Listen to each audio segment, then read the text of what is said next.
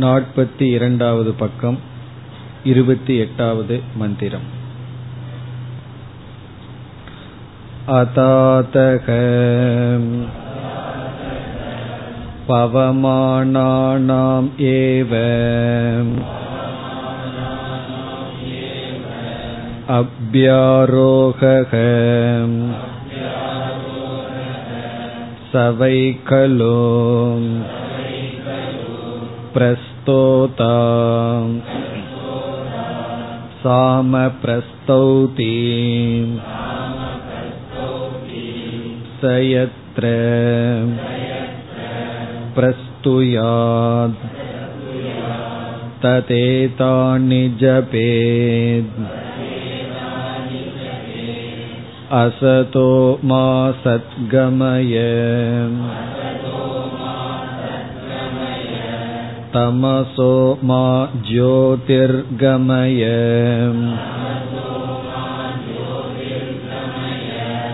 मृत्योर्मा अमृतङ्गमय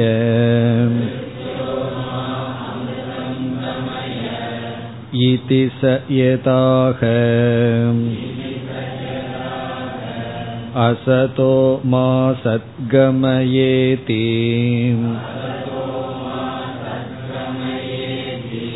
मृत्युर्वा असत् सतमृतम् मृत्योर्मा अमृतङ्गमय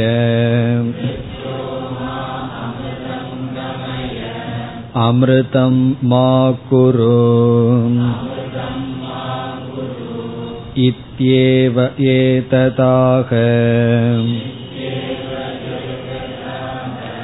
तमसो मा ज्योतिर्गमयेति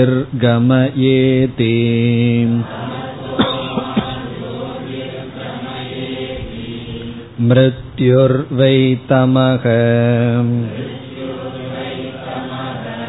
ज्योतिरमृतम् मृत्योर्मा अमृतङ्गमय अमृतं मा कुरु इत्येव एतदाह मृत्योर्मा अमृतङ्गमयेति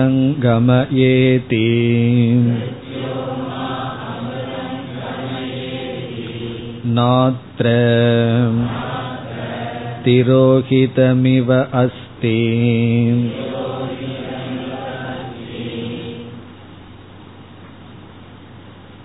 असतोमा सद्गमय तमसोमा ज्योतिर्गमय மிருத்யோர்மா அமிர்தங்கமய இந்த மூன்று மந்திரங்கள் ஜபத்திற்காக இங்கு கொடுக்கப்பட்டுள்ளது இதனுடைய பொருளை இரண்டு விதமாக நாம் பார்த்தோம் முதலில் இந்த இடத்துக்கு தகுந்தாற்போல் பொருளை பார்த்தோம். பிறகு இதை வேதாந்த மந்திரமாக நாம் பொருளை பார்த்தோம். இங்கு நாம் பார்த்த முதல் பொருள் அசத் என்ற சொல்லுக்கு தர்மத்துக்கு முரணான செயல்கள் தர்மத்துக்கு முரணான சிந்தனைகள் என்று பார்த்தோம். அசாஸ்திரியம் கர்ம அசாஸ்திரியம் உபாசனம். அசத்திலிருந்து என்னை சத்துக்கு அழைத்துச் செல் என்ற வாக்கியத்தில் என்னிடமிருந்து தவறான செயல்கள் தவறான சிந்தனைகள் இருக்கின்றது. அதை சரியான செயலுக்கும் சரியான சிந்தனைக்கும் அழைத்துச் செல்.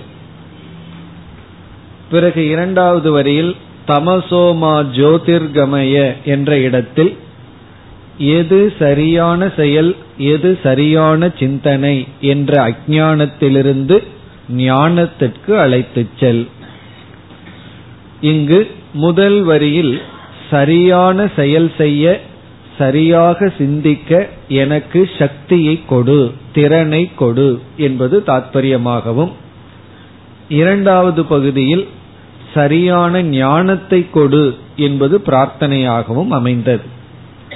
எது சரி எது தவறு என்ற அறிவும் அந்த அறிவோடு மட்டும் நின்றுவிடக் கூடாது. அந்த அறிவை செயல்படுத்துகின்ற திறனும் எனக்கு கொடு.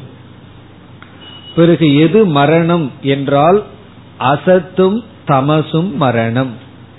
இங்கு அசத் என்றால் தவறான செயல்களும் தவறான சிந்தனைகளும். பிறகு அறியாமையும் எது சரி எது தவறு என்ற அறியாமையும் மிருத்யு மரணம். சம்சாரம். பிறகு அமிர்தம் என்றால் இந்த இடத்தில் கிரண்ய கர்ப்ப பிராப்தி. இதே மந்திரத்தை நாம் சித்த சுத்திக்காக கூறினால் அமிர்தம் என்றால் சித்த சுத்திகி அனதிகாரத்துவத்திலிருந்து அதிகாரித்துவ பிராப்திகி. இங்கு மிருத்யு என்றால் அனதிகாரியாக இருத்தல் அமிர்தம் என்றால் அதிகாரியாக மாறுதல். சித்த சுத்தி பலம். காரணம் இந்த ஜபத்தை நாம் ஒரு லோகத்தை அடையவோ அல்லது சுகத்திற்காகவோ செய்யவில்லை என்றால் இதனால் நமக்கு சித்த சுத்தி பிரயோஜனம். இது முதல் விதமாக நாம் பார்த்த கருத்து. இனி இதையே வேதாந்த மந்திரமாக நாம் எடுத்துக்கொண்டு பொருள் பார்த்தோம். அதில் முதல் வரியை சென்ற வகுப்பில் ஆரம்பித்தோம்.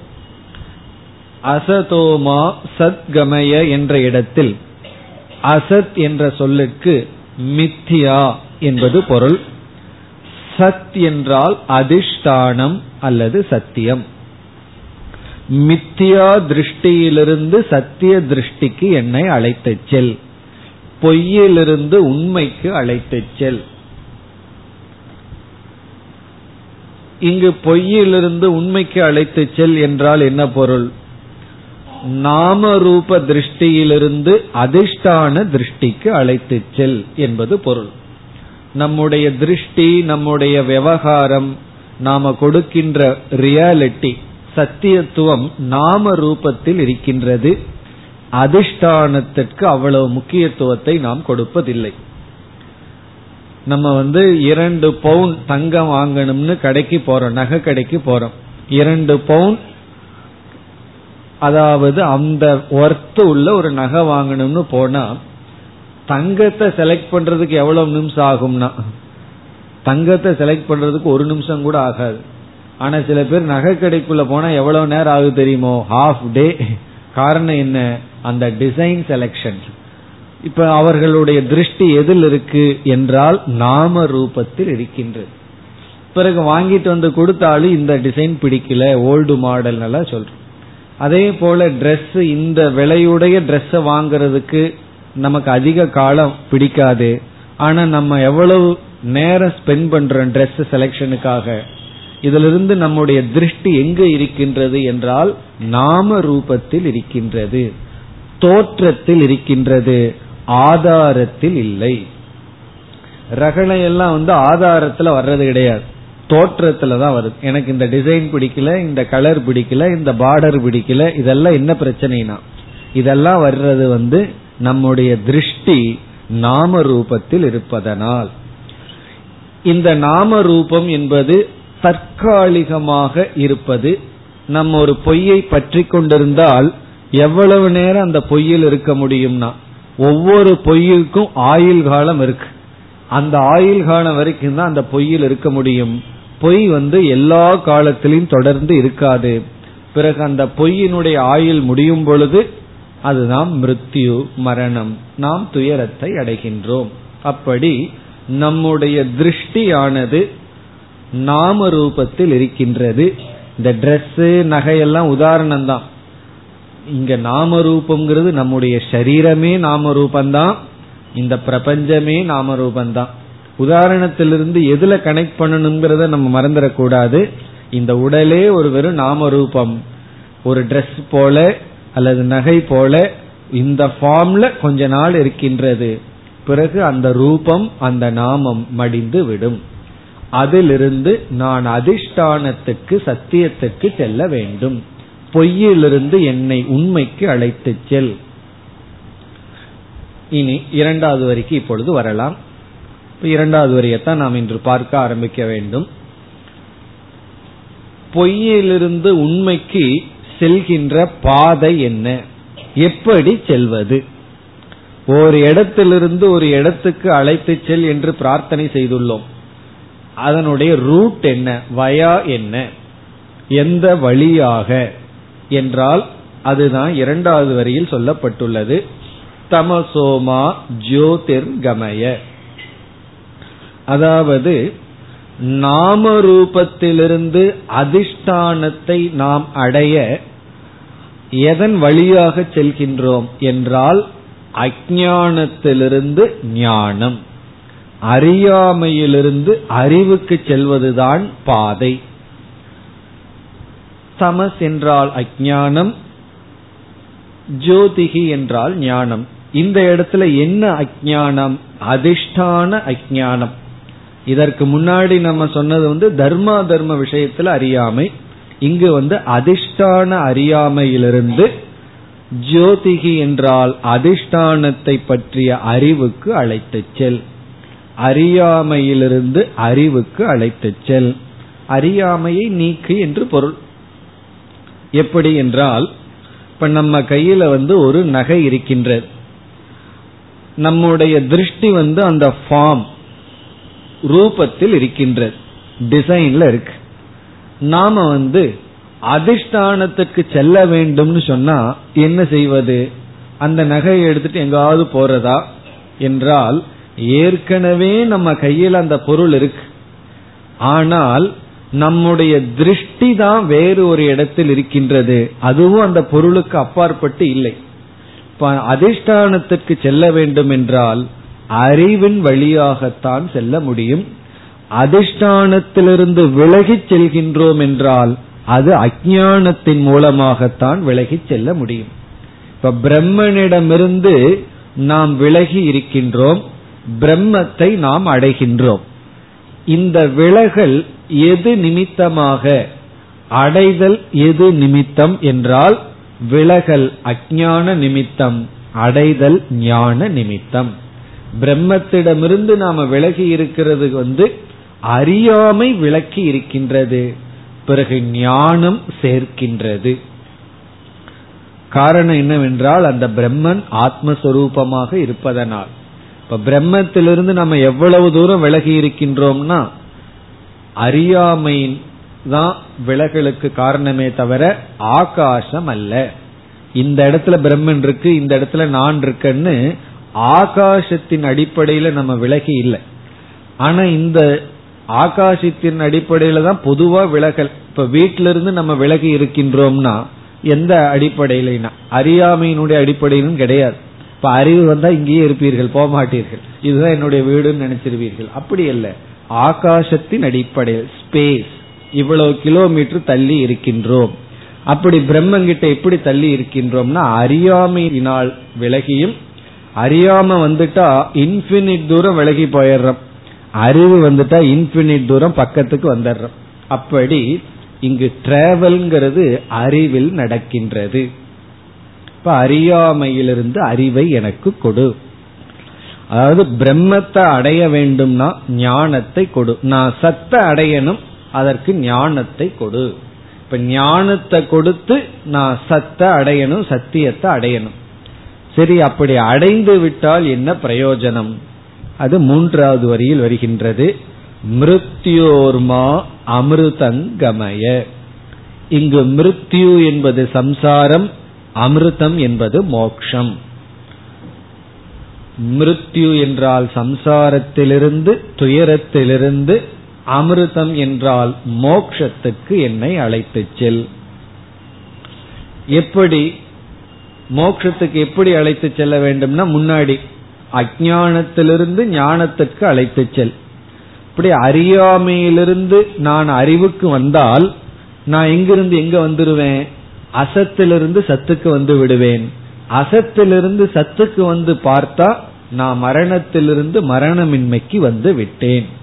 அமிர்தம் என்பது ஆனந்தம். அப்ப ரூட் எப்படி இருக்குன்னா ஞானம் சத்தியம் பிறகு ஆனந்தம் அல்லது அனந்தம். இங்க ஞானம்ங்கிறது மனதில் வருகின்ற அறிவு. அறியாமை நீங்கி எனக்கு அறிவு வர வேண்டும். அப்படி அறிவு வந்தால் நான் வந்து அசத்திலிருந்து சத்துக்கு வருவேன். அப்படி சத்துல வந்து இருந்து இப்ப எங்க இருக்கிறேன்னு பார்த்தா நான் மரணத்தினுடைய பிடியிலிருந்து அமிர்தத்திற்கு வந்தவன் ஆகின்றேன். இதுக்கு மேல வந்து நாம நல்ல ஒரு பிரார்த்தனைய சிந்திக்க கூட முடியாது கற்பனை செய்ய கூட முடியாது. இது ரெண்டு லெவல்ல இருக்கு. நம்ம வந்து வேதாந்த லெவல்லையும் இதை நம்ம வந்து பிரார்த்தனையா செய்யலாம். நிதித்தியாசனமாகவும் செய்யலாம் தியானமாகவும் செய்யலாம். அல்லது வந்து கர்ம யோக லெவல்ல சித்த சுத்திக்காக செய்யும் பொழுது அர்த்தத்தை மாத்தி செஞ்சிடணும். தேவையற்ற அதாவது அதர்மமான செயலிருந்து தர்மமான செயலுக்கு வர்றதுக்கு சக்தியை கொடு. தர்மா தர்ம ஞானத்தை கொடு. பிறகு சித்த அசுத்தியிலிருந்து சித்த சுத்தியை கொடு. மிருத்யுங்கிறது சித்த அசுத்தின்னு புரிஞ்சுட்டு அமிர்தம்ங்கிறது சித்த சுத்தி. பிறகு அடுத்த லெவல்ல வந்து நான் பொய்யில் இருக்க உண்மைக்கு செல்ல வேண்டும். இந்த உலகத்துல யாருக்குமே உண்மை வந்து பிடிக்கிறது இல்லை உண்மையை கண்டு பயந்து செல்கிறார்கள். அபயே பயதர்ஷினக. உண்மையை சொன்னாதான் சில பேருக்கு கோபம் வருது. அதனாலதான் நம்ம பொய் சொல்லி சொல்லி ரொம்ப பழகிட்டோம். உண்மை சொன்னா யாருக்கும் பிடிக்கிறது இல்லை ஏத்துக்கிறது இல்லை இப்ப எல்லாத்துக்கும் பொய் தான் தேவைப்படுது. அப்படி எல்லாரும் பொய்யில் இருக்கின்றார்கள். அதே போல வெறும் தோற்றம் கண்ணுக்கு எது தெரியுதோ அதுல நம்ம மயங்கி இருக்கின்றோம். கண்ணுக்கு தெரியறதுக்கு அப்பாற்பட்ட ஆதாரமா இருக்கின்ற அதிஷ்டானத்துக்கு செல்ல வேண்டும். அப்படி செல்வது வந்து அஜானத்திலிருந்து ஞானம். அஜானத்திலிருந்து ஞானத்துக்கு போனோம்னா அசத்திலிருந்து சத்துக்கு போறோம். பிறகு சத்துல இருந்து பார்த்தோம்னா மரணத்திலிருந்து மரணமின்மைக்கு வந்துள்ளோம். என்று இரண்டாவது வந்து ஞான யோகம் முதல் கூறிய பொருள் வந்து கர்மயோகம் அல்லது உபாசனை. ஞான யோகத்துக்கு தகுதிப்படுத்துறதாகவும் ஞான யோக சாதனையாகவும் இந்த பிரார்த்தனை அமைந்துள்ளது. இப்ப நம்ம படிச்ச வரைக்கும் இந்த பிரார்த்தனை சம்பந்தமான விஷயம். அதற்கு பிறகு வந்து மற்ற சில ஜபங்களை எல்லாம் அந்த பிரீஸ்ட் தான் சொல்ல வேண்டும் என்று இங்கு சொல்லப்பட்டுள்ளது. இங்க பனிரெண்டு மந்திரங்கள் இருக்கின்றது. அதுல இந்த மூன்று மந்திரங்கள் எஜமானன் ஜபம் செய்ய வேண்டும். சாம வேதத்தை ஓதுபவர் சாம வேதத்தை சொல்லும் பொழுது அந்த யாகத்துல எஜமானன் இதை ஜபிக்க வேண்டும். மீதி மந்திரங்களை எல்லாம் அந்த சாமவேத பிரீஸ்ட் தான் ஜபிக்கணும்னு சொல்லி இப்பகுதி முடிவடைகின்றது. இத்துடன் மூன்றாவது பிராமணம் முடிவடைகின்றது. இனி நாம் முதலாவது அத்தியாயத்து நான்காவது பிராமணத்திற்கு செல்ல வேண்டும். இந்த நான்காவது பிராமணம் பதினேழு மந்திரங்களை கொண்டுள்ளது. இங்க சில மந்திரங்கள் எல்லாம் ஒவ்வொரு பேராகிராஃபா இருக்கும். பதினேழு ஸ்லோகங்கள் அல்ல பதினேழு மந்திரங்கள். இந்த பிராமணத்திற்கு புருஷ வித பிராமணம் என்பது பெயர். இந்த செக்ஷனுக்கு இப்படி ஒரு பெயர் புருஷ வித பிராமணம்.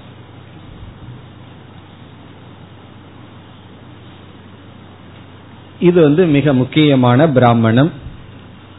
காரணம் என்னவென்றால் இதுல தான் நமக்கு வந்து அகம் பிரம்மாஸ்மி என்கின்ற மகா வாக்கியம் இந்த பிராமணத்தில் வர இருக்கின்றது.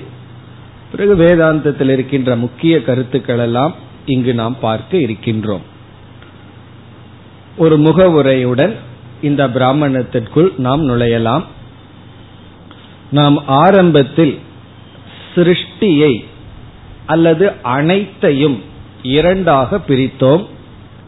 ஒன்று வியாக்கிருத பிரபஞ்சம் இனி ஒன்று அவ்யாக்கிருத பிரபஞ்சம். வியாக்கிருத பிரபஞ்சம் அவ்யாக்கிருத பிரபஞ்சம்னு ஏற்கனவே பிரிச்சிருக்கோம். பிரபஞ்சம்னா படைப்பு அல்லது எதெல்லாம் இருக்கோ துவைதத்தை. அவ்யாக்கிருத பிரபஞ்சம்னா மாயைன்னு பார்த்தோம் அல்லது பிரகிருதி. வியாக்கிருத பிரபஞ்சம் என்றால் வெளித்தோற்றத்திற்கு வந்தது உற்பத்தி ஆனது வியாக்கிருதம்னா மேனிபெஸ்டட் பிறகு என்ன செய்தோம்?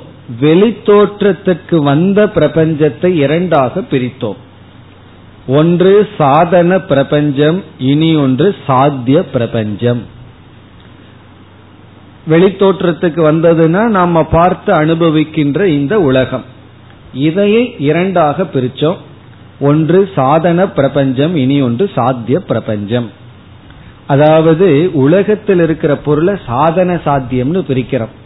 அங்கெல்லாம் நம்ம பார்த்தோம் ஒன்று சாதனையா இருக்கும் இனி ஒன்று சாத்தியமா இருக்கும். அந்த சாத்தியத்தை அடைஞ்ச உடனே அதுவே சாதனையாகும் வேறு ஒன்று சாத்தியமாகும்.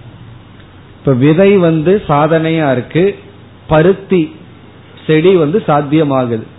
பிறகு அதிலிருந்து பருத்தி வந்தவுடனே பருத்தி சாதனையாகின்றது. விவசாயிக்கு என்னன்னா விதையிலிருந்து பருத்தியை எடுக்கிறது தான் அவருடைய வேலை. அதோட அவருடைய சாத்தியம் ஓவர். பிறகு பருத்தியை அவர் விற்று விடுகின்றார். ஜின்னிங் ஃபேக்டரிக்கு போகும்போது பருத்தி சாதனை ஆகின்றது அதை தூய்மைப்படுத்தி ஒரு ப்ராசஸ் பண்றது சாத்தியம். பிறகு அடுத்த ஃபேக்டரிக்குள்ள போகும்பொழுது சாதனை அது நூல் சாத்தியம். பிறகு மில்லுக்குள்ள போகும் பொழுது நூல் சாதனை பிறகு துணி சாத்தியம். இப்படியே சாதன சாத்தியமாகவே அனைத்தும் இருக்கின்றது. அப்படி இந்த உலகமே சாதனா சாத்தியமாக இருக்கின்றது. ஒன்று சாதனையா இருக்கும் இனியொருவருக்கு இனியொருவருக்கு அது சாத்தியமாக இருக்கும். அப்படி இந்த உலகமே அப்படி இருக்கின்றது. அதனாலதான் நம்ம எப்பொழுதும் சாதனா சாத்தியத்துல அலைந்து கொண்டு இருக்கின்றோம். சாதனையை எடுத்துக்கிறோம் சாத்தியத்தை அடையிறோம் அப்படி உழன்று கொண்டு இருக்கின்றோம். பிறகு அடுத்ததாக நாம் பார்த்த கருத்து இந்த சாதனா பிரபஞ்சத்தை ரெண்டு சாதனையா பார்த்தோம் கர்ம உபாசனம்.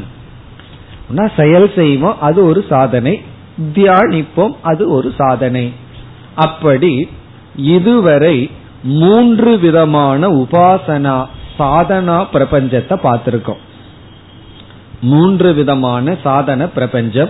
அதாவது முதல்ல வந்து அஸ்வ பிராமணன் அஸ்வமேதையாகத்தை தியானிக்கின்ற ஒரு உபாசனை. இரண்டாவது வந்து அக்னி பிராமணம்னு பார்த்தோம்.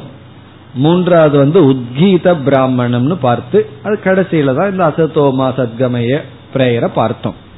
இப்ப இதுவரை நம்ம பார்த்தது உதாகரணமாக மூன்று விதமான சாதனா பிரபஞ்சம். அப்படின்னு என்ன? மூணு விதமான சாதனைகள். இனி இந்த பகுதி எப்படி ஆரம்பிக்கின்றது? இந்த பகுதியிலிருந்து தான் வேதாந்தம் ஆரம்பிக்கின்றது. இந்த முழு பிராமணமே முழுமையான வேதாந்த கருத்து. இங்கு எப்படி ஆரம்பிக்கின்றது என்றால் சாத்திய பிரபஞ்சத்தை இங்கு அத்தியாரோபம் செய்கின்றது. இதுவரைக்கும் சாதனா பிரபஞ்சத்தை பார்த்தோம். இந்த சாதனைகளினால் அடையப்படுகின்ற சாத்திய பிரபஞ்சத்துடன் இந்த பகுதி துவங்குகின்றது. இவ்விதம் உபாசனைகள் எல்லாம் செய்தா நாம எதை அடைவோம்? அந்த சாத்தியத்திலிருந்து இங்கு துவங்குகின்றது. மிக அழகான துவக்கம். இந்த பகுதியே இந்த செக்ஷனே மிக அழகாக துவங்குகின்றது. எப்படி என்றால் நாம் இங்கு செய்த உபாசனைகளை எல்லாம் செய்தால் இங்கு செய்த உபாசனைகள் எல்லாம் சாதாரண உபாசனைகள் அல்ல. மிக மிக கடினமான மேலான உபாசனைகள். இவைகளையெல்லாம் செய்தால் இவைகளினால் அடையப்படுகின்ற சாத்தியம் என்ன? சித்த சுத்தியை நம்ம இங்க விட்டு விட வேண்டும். சித்த சுத்தியை விட்டுட்டு காமியமாக செய்தால் இந்த சம்சாரத்திற்குள்ள மேக்சிமம் என்ன பிரயோஜனத்தை ஒருவன் அடையலாம்?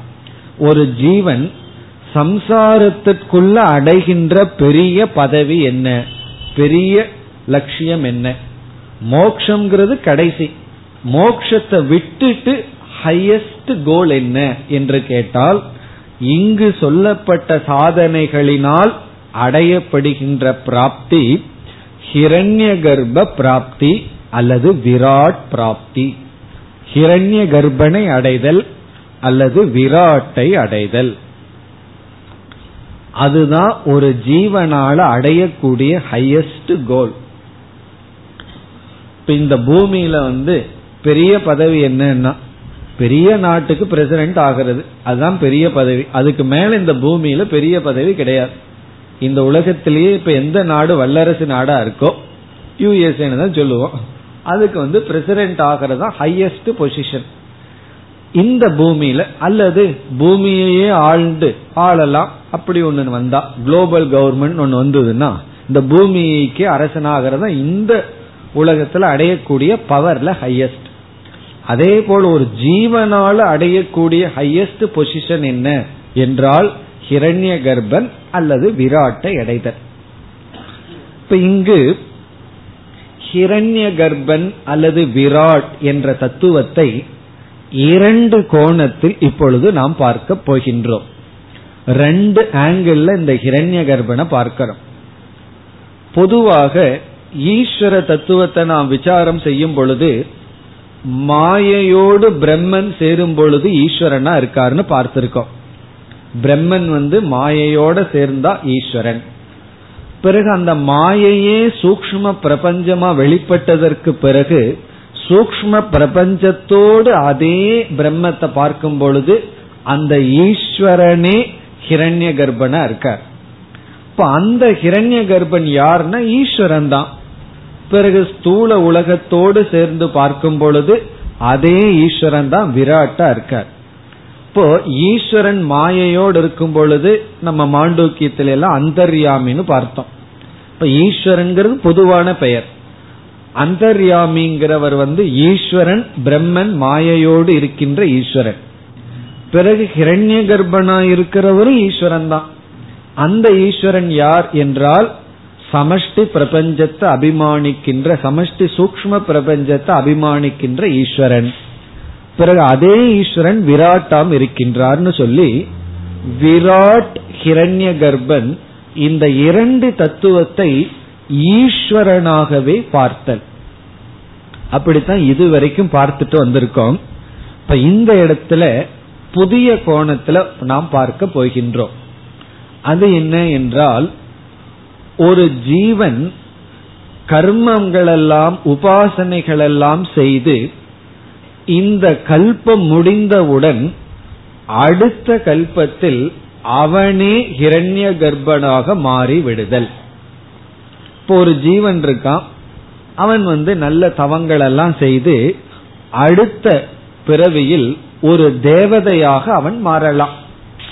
அல்லது வந்து பாவம் எல்லாம் செஞ்சு வேறு ஒரு ஜீவ சரீரத்தை எடுக்கலாம். கொசுவா போலாம் அல்லது மாடா பிறக்கலாம் அல்லது மர செடி கொடியா பிறக்கலாம் அல்லது தேவதைகளாக பித்திருக்களாக எத்தனையோ ஜீவர்கள் இருக்கின்றது. அப்படி மேல் லோகத்தில் இருக்கின்ற தேவர்களாக பிறக்கலாம். இப்ப அந்த தேவர்களாக ஒரு ஜீவன் தோன்றினால் அந்த ஜீவன் யார் என்றால் மனித ஜென்மத்துல கர்ம உபாசனை எல்லாம் செய்து தேவத்தன்மையை அடைந்தவன்.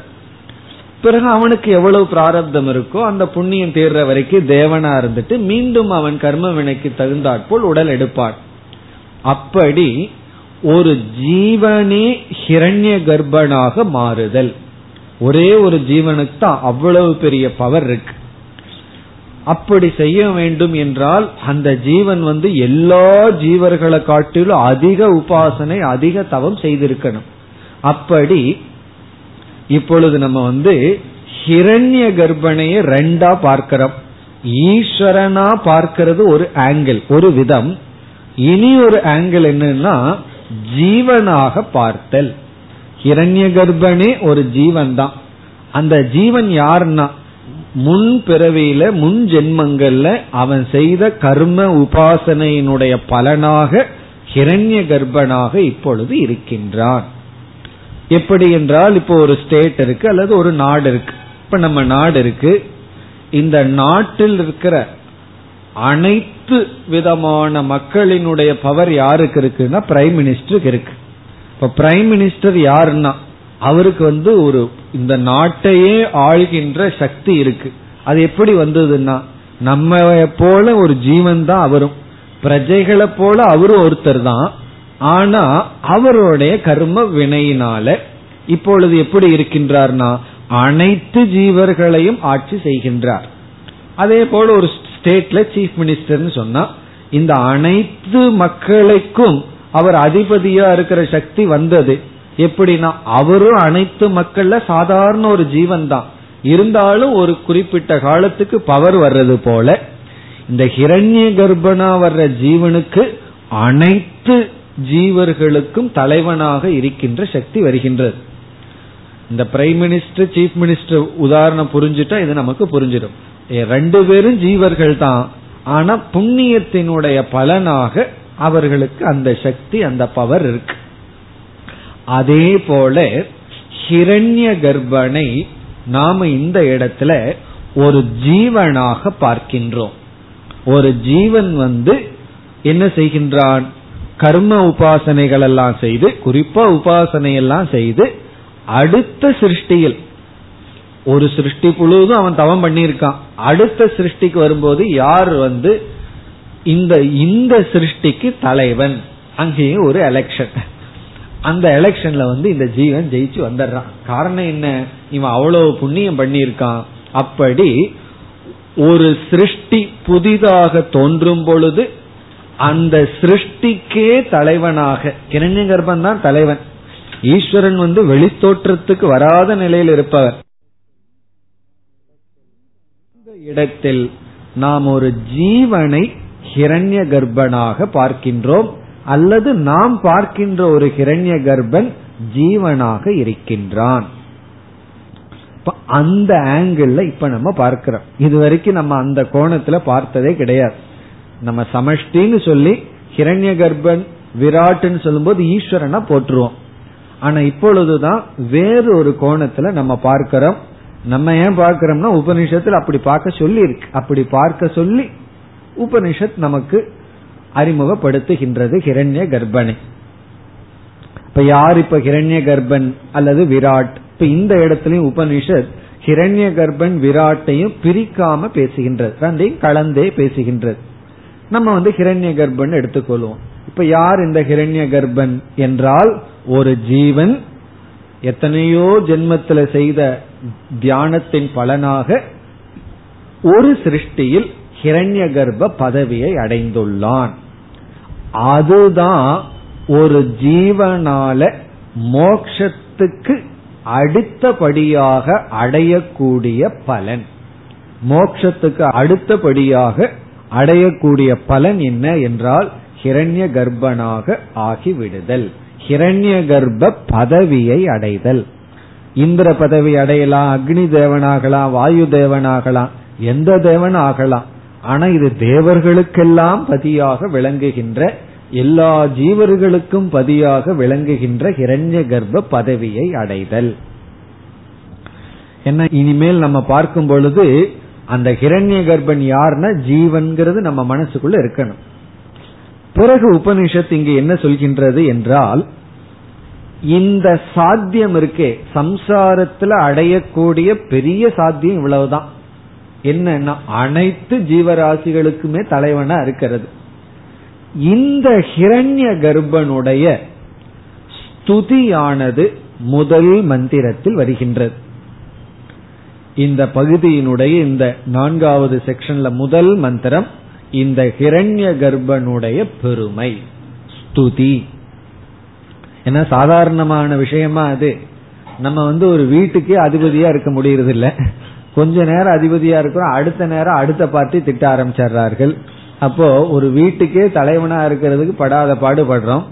ஒரு ஜீவன் வந்து அனைத்து ஜீவராசிகளுக்குமே பதியாக இருந்தால் தலைவனாக இருக்கிறது பெரிய விஷயம் அல்ல. அப்படி முதல் மந்திரம் சாத்திய பிரபஞ்சத்தினுடைய ஸ்திதி அல்லது பெருமை. இதுதான் சாத்திய பிரபஞ்சம். எவ்வளவு சாதனை பண்ணாலும் நீங்க அடையக்கூடியது மேக்சிமம் என்ன அடையலாம்னா ஹிரண்ய கர்ப்பனாக மாறுதல் ஹிரண்ய கர்ப்ப பதவியை அடைதல். இது வந்து முதல் மந்திரம். பிறகு இரண்டாவது மந்திரமும் மூன்றாவது மந்திரத்தினுடைய முதல் பகுதியிலும் என்ன சொல்லப்படுகிறது? இப்படி ஒரு ஜீவன் ஹிரண்ய கர்ப்ப பதவியை அடைந்தாலும் அந்த ஜீவனும் ஹிரண்ய கர்ப்பனாக இருக்கின்ற ஜீவனும் சம்சாரி. அவனும் சம்சாரியாக இருக்கின்றான். அவனுக்குள்ளும் பயம் இருக்கின்றது. சோகம் இருக்கின்றது என்று சம்சார வர்ணனம். ஹிரண்ய கர்ப்பனுடைய சம்சாரம்.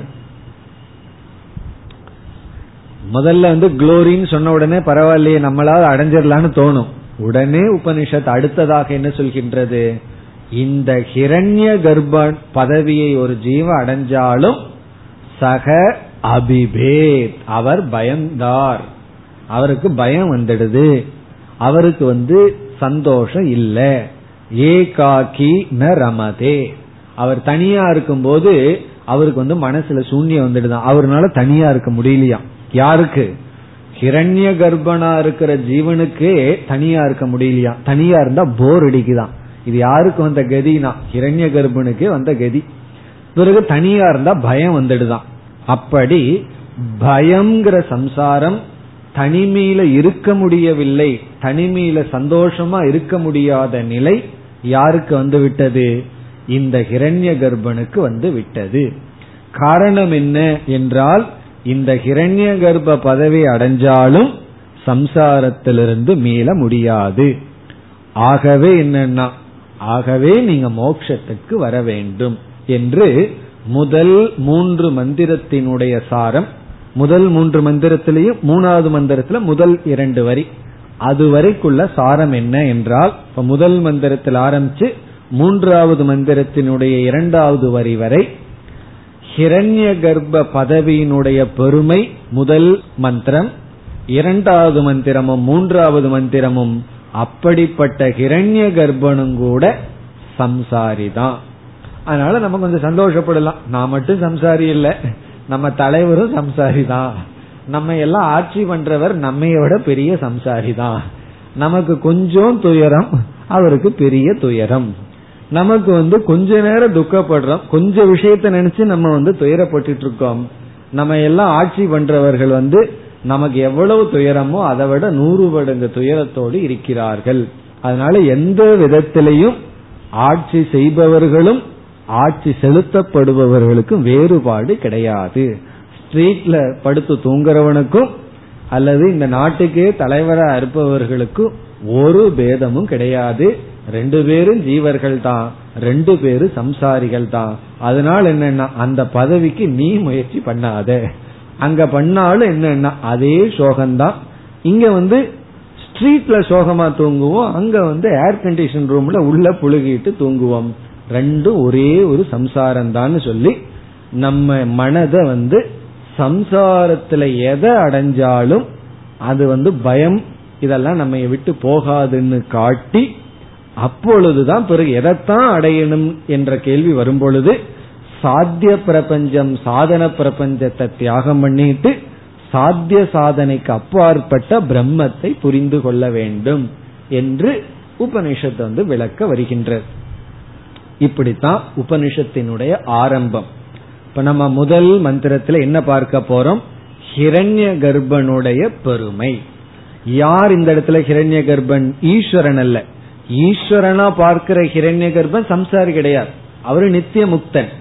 ஒரு ஜீவன் ஹிரண்ய கர்ப்ப பதவியை அடைந்துள்ளான். அந்த ஹிரண்ய கர்ப்பனுடைய பெருமையும் அப்படிப்பட்ட ஹிரண்ய கர்ப்பனுக்கே பயம் இவைகளெல்லாம் விடவில்லை. அதாவது சுருக்கமா சொன்ன சம்சாரி. அந்த ஹிரண்ய கர்ப்பனையும் சம்சாரம் பற்றியுள்ளது என்ற கருத்தும் வருகிறது. சம்சார வர்ணனையை நம்ம பிறகு பார்ப்போம். இப்ப நம்ம பார்க்க போவது ஹிரண்ய கர்ப்பனுடைய பெருமை. பக்கம் நாற்பத்தி ஆறு முதலாவது அத்தியாயம் நான்காவது செக்ஷன் முதல் மந்திரம். இப்பொழுது முதல் மந்திரத்தை பார்க்கலாம். आत्मा एव इदमग्र आसीत् पुरुषविधः सोष्णुवीक्ष्य न अन्यते आत्मनः अपश्यत् सः अहमिति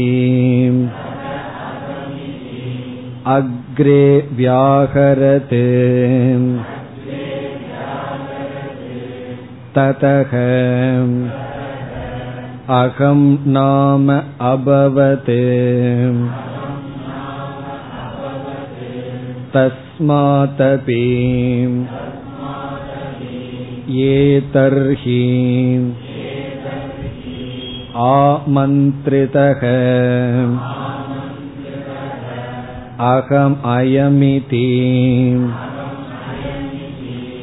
एव अग्रे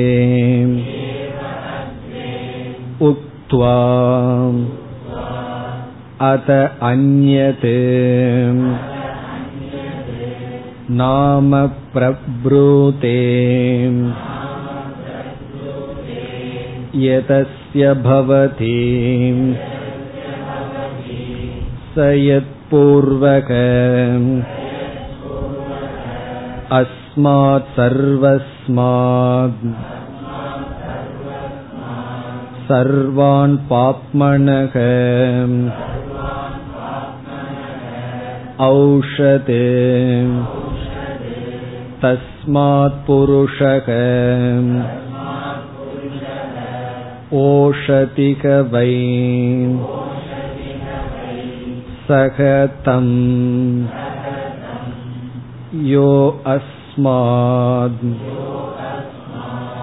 पूर्वो बुभूषति य एवं वेद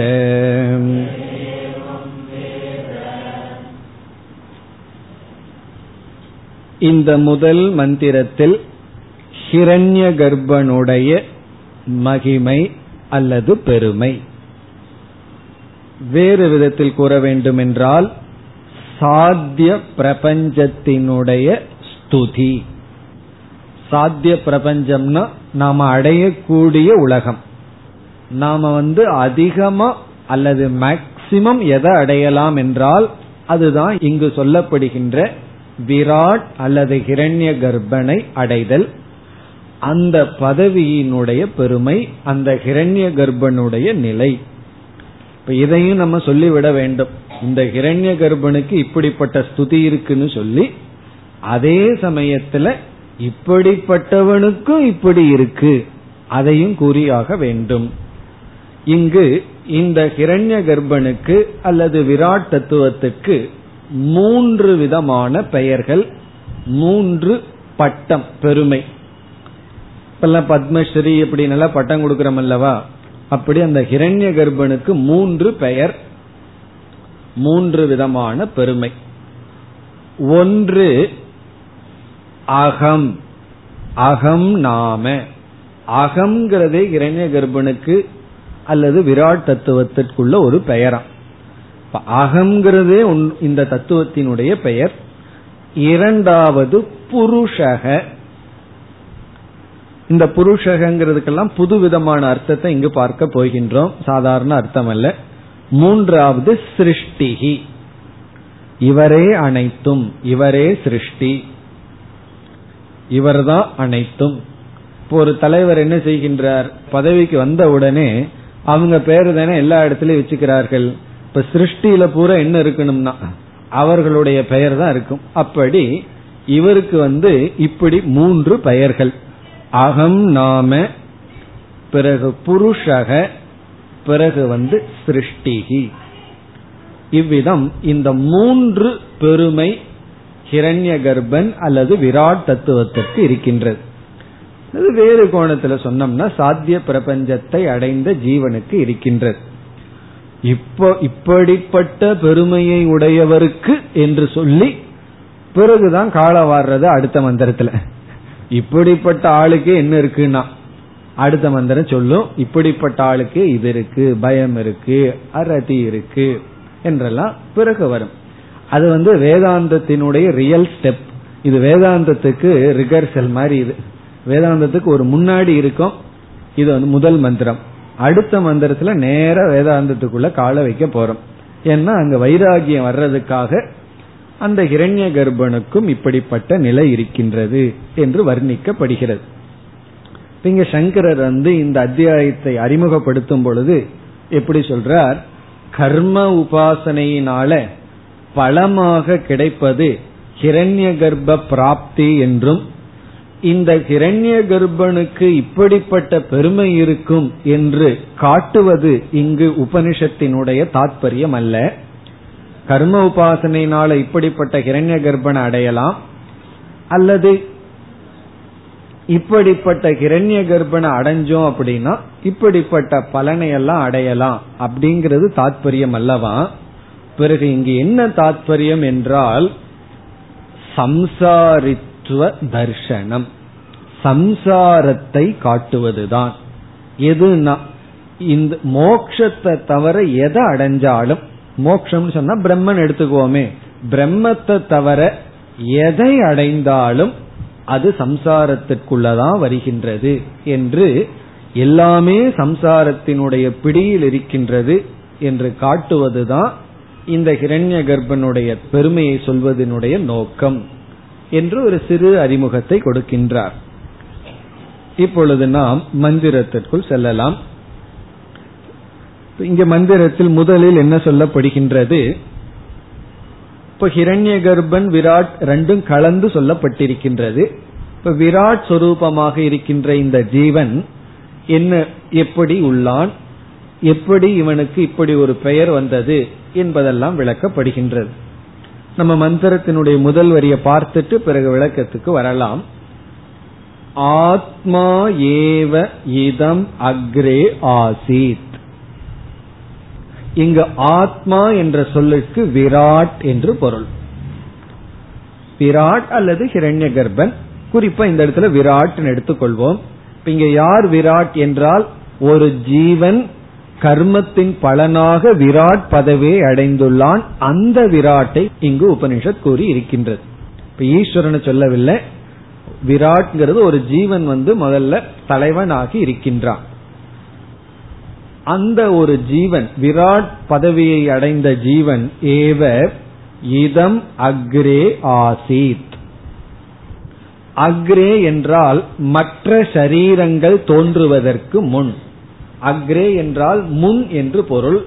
இங்கு முன் என்றால் மற்ற ஜீவராசிகளினுடைய உடல்கள் தோன்றுவதற்கு முன்.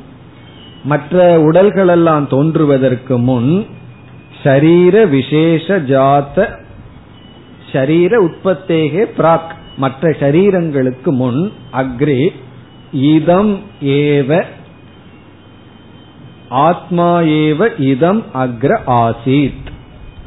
இதம் என்றால் விதவிதமான உடல்கள். விதவிதமான உடல்கள். இவைகள் தோன்றுவதற்கு முன் இதம் அக்ரே. இவைகள் தோன்றுவதற்கு முன் ஆத்மா ஏவ ஆசித். வெறும் விராட் மட்டும் இருந்தார். அதாவது விதவிதமான உடல்கள் தோன்றுவதற்கு முன் விராட் மட்டும் இருந்தார். அவர்தான் ஃபர்ஸ்ட் சரீரத்தை அடைந்தவர். வெறும் உடல் மட்டும் அவருக்கு இருக்கான் அவரை தவிர வேற யாருமே கிடையாது. அதாவது நம்ம கற்பனை பண்ணி பார்ப்போம். நம்ம வந்து ஒரு ஒரு பெரிய ராஜ்யத்தையே நமக்கு கொடுத்து விடுகிறார்கள். அங்க போய் பார்த்தா நம்ம தவிர யாருமே கிடையாது. நம்ம மட்டும் இருக்கோம். அந்த மாதிரி ஒரு இடம். ஒரு பிரஜைகளும் கிடையாது. யாருமே இல்லை. நான் மட்டும் அங்கு சென்று இருக்கின்றேன். யாருக்கு தலைவன் சொல்றதுன்னா அங்க யாருமே கிடையாது. அதற்கு முன்னாடி நான் மட்டும் இருக்கின்றேன். அந்த நிலையில இந்த விராட் இந்த ஜீவன் வந்து சிந்தனை செய்து பார்க்கின்றான். அவனுடைய சிந்தனை என்ன? யோசிச்சு பார்க்கிறானா. எதை யோசிக்கின்றான்? என்ன யோசிக்கின்றான்? அது வருகின்றது. அப்படி யோசிக்கும் பொழுது யோசிப்பதற்கு முன் அவன் அவனையே பார்க்கிறான். பார்த்தா அந்த விராட் இப்பொழுது எப்படி இருக்கின்றான்? அடுத்த சொல் புருஷ விதக. இந்த பிராமணத்துக்கு புருஷ வித பிராமணனு பேர். இங்கு புருஷ விதக என்றால் இந்த விராட் முழுமையான உடல் வளர்ச்சியை அடைந்துள்ளான். கை காலு தலை எல்லாம் இருக்கு. இந்த விராட் வந்து நம்முடைய சரீரத்தை போல இருக்கு. இந்த ஜீவனுக்கு ஒரு சரீரம் இருக்கு. இப்ப சீஃப் மினிஸ்டர் ஆகட்டும் பிரைம் மினிஸ்டர் ஆகட்டும் அவர் எப்படி இருப்பாருன்னா நம்ம போலதான் அவரும் இருப்பார். அவருக்கு தலை கை காலெல்லாம் இருக்கும். அதே போலதான் அந்த விராட்டுக்கும் இப்பொழுது எப்படி இருக்கின்றதுன்னா உடல் இருக்கின்றது. புருஷ விதக என்றால் கை தலை போன்ற உறுப்புகளுடன் கூடி இருக்கின்றவர் என்று பொருள். இப்ப அப்படி இருக்கின்ற அவர் என்ன நினைக்க சக அணுவீக்ஷிய.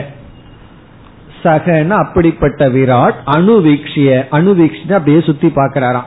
தன்னை சுத்தி என்னதான் இருக்குன்னு பார்க்கிறார். அப்படி பார்த்த உடனே என்ன பார்த்தாருன்னு நீங்க சொல்ல முடியாது. என்ன பார்க்கறதுக்கு ஒண்ணும் கிடையாது. என்ன அவர் பார்க்கல என்றால் ந அந்நது ஆத்மனக அபஷ்யத். அந்நது என்றால் ஆத்மனகன தனக்கு அந்நத்து வேறாக ஒன்றை ந அபஷ்யத் அவர் பார்க்கவில்லை. தனக்கு வேறாக எதையுமே அவர் அங்கு பார்க்கவில்லை. அதாவது முதல் முதலில் அவர் தோன்றிவிட்டார். தோன்றியதற்கு பிறகு நம்ம தான் இந்த உலகத்தை எல்லாம் என்ன செய்யணும் ஆட்சி செய்யணும்னு பார்த்து என்னதான் இருக்குன்னு பார்க்கிறார்.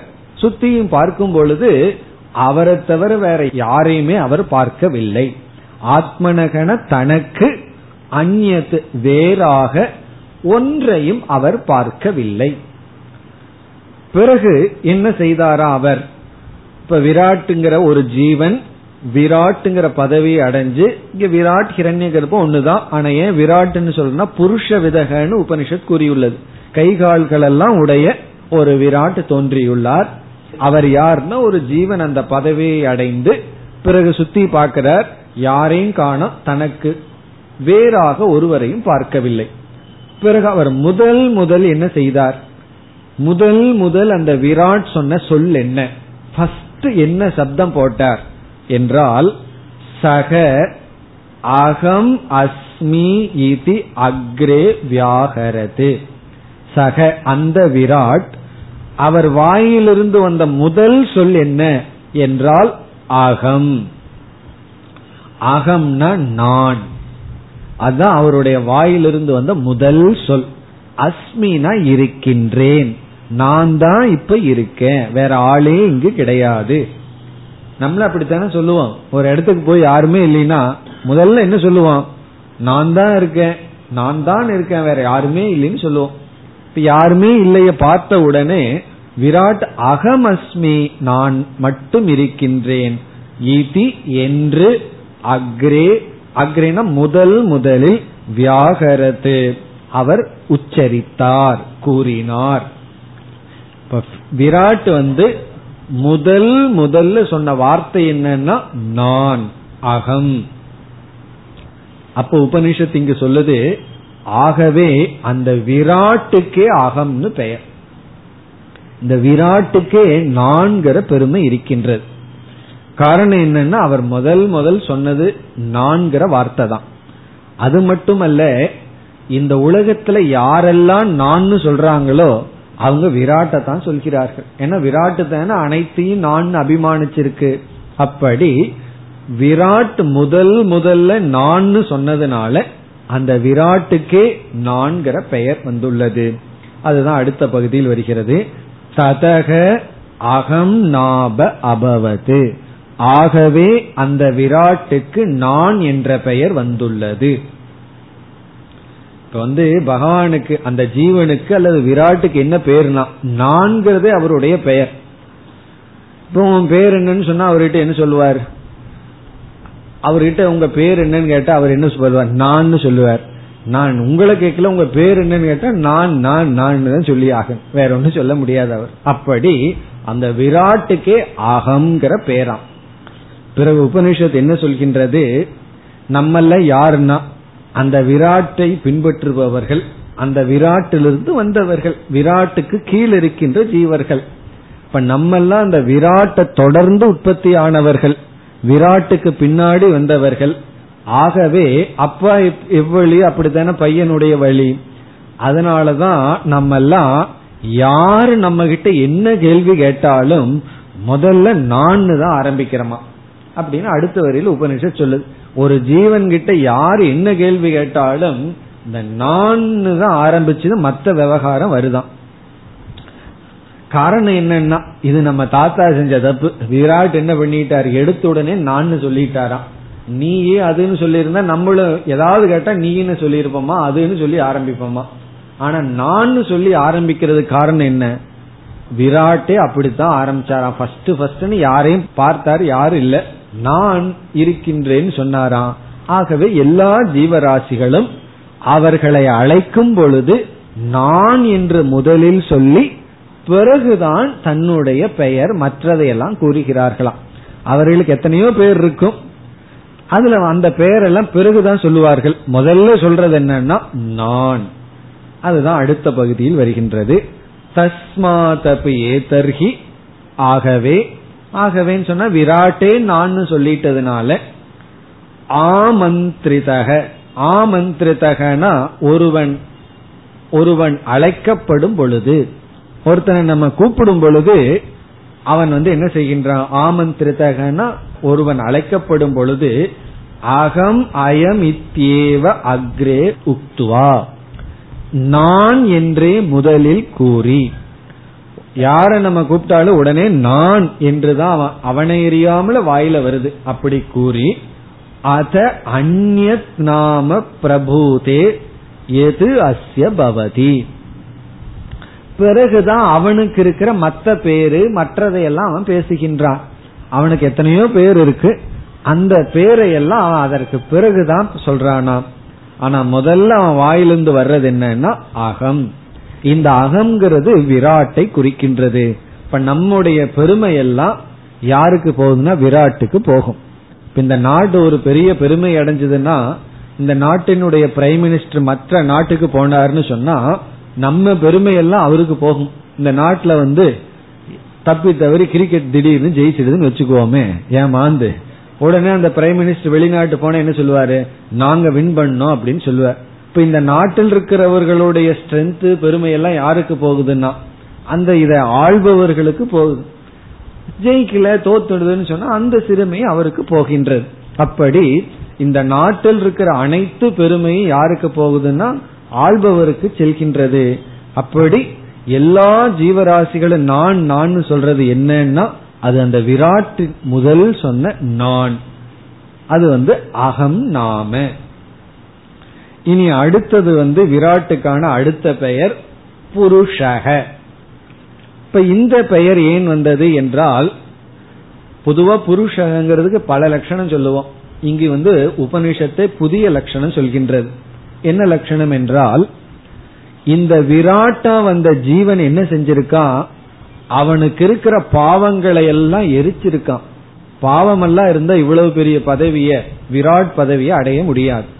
ஆகவே இவன் பாவங்களை எல்லாம் எரித்த காரணத்தினால் இவனுக்கு புருஷன் என்று பெயர். ஔஷது என்றால் எரித்தான். ஔஷத்னா எரிச்சிருக்கானா? எப்படி எரிச்சான்னா தவம் பண்ணி உபாசனை பண்ணி இவன் பாபத்தை எல்லாம் எரித்தான். ஆகவே இவனுக்கு புருஷன் என்ற பெயர். அது வந்து இரண்டாவது பெயர்.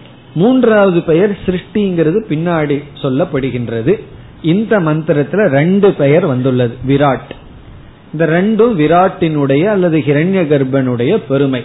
அது இந்த ஒரே மந்திரத்தோட முடிகின்றது. பிறகு அடுத்த மந்திரம் வந்து இப்படிப்பட்ட பதவியை அடைந்த இவனும் துயரத்திற்கு உட்பட்டவன்தான் சம்சாரியாக இருக்கின்றான் என்று அடுத்த பகுதியில் சம்சார வர்ணனம். நாம் அடுத்த வகுப்பில் தொடரலாம்.